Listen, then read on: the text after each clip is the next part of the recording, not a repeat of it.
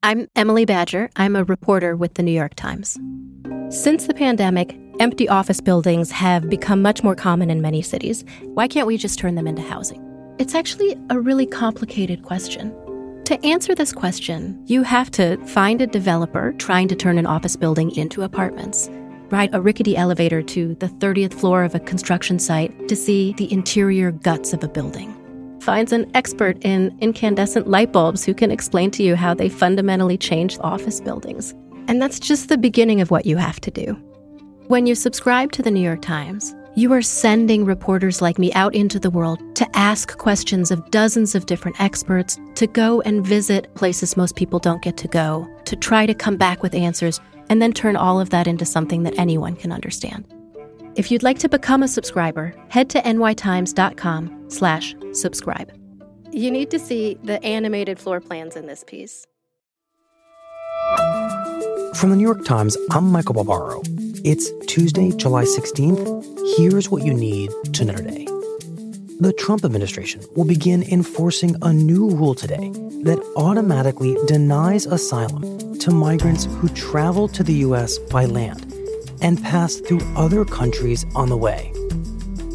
The rule is premised on the concept that migrants should seek asylum in the first country they pass through, rather than the U.S. The rule is expected to face immediate challenge in federal court. And on Monday, President Trump escalated his attacks on four Democratic congresswomen of color, claiming without evidence that they hate the United States and saying that they were free to leave it. Well, first, I want to say uh, thank you to all of you for uh, being here today. And I want to send a message of gratitude and thanks to the solidarity that we have received from every corner of our country.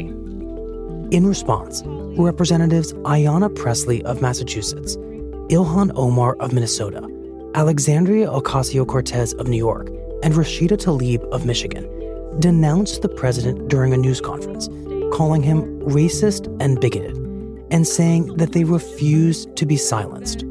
Despite the occupant of the White House attempts to marginalize us and to silence us, please know that we are more than four people. Our squad is big. Our squad includes any person committed to building a more equitable and just world. And given the size of this squad and this great nation, we cannot, we will not be silenced. For more on the four Democratic Congresswomen, listen to today's episode of The Daily. Just tell your device to play The Daily. That's it for today. I'm Michael Barbaro. See you tomorrow.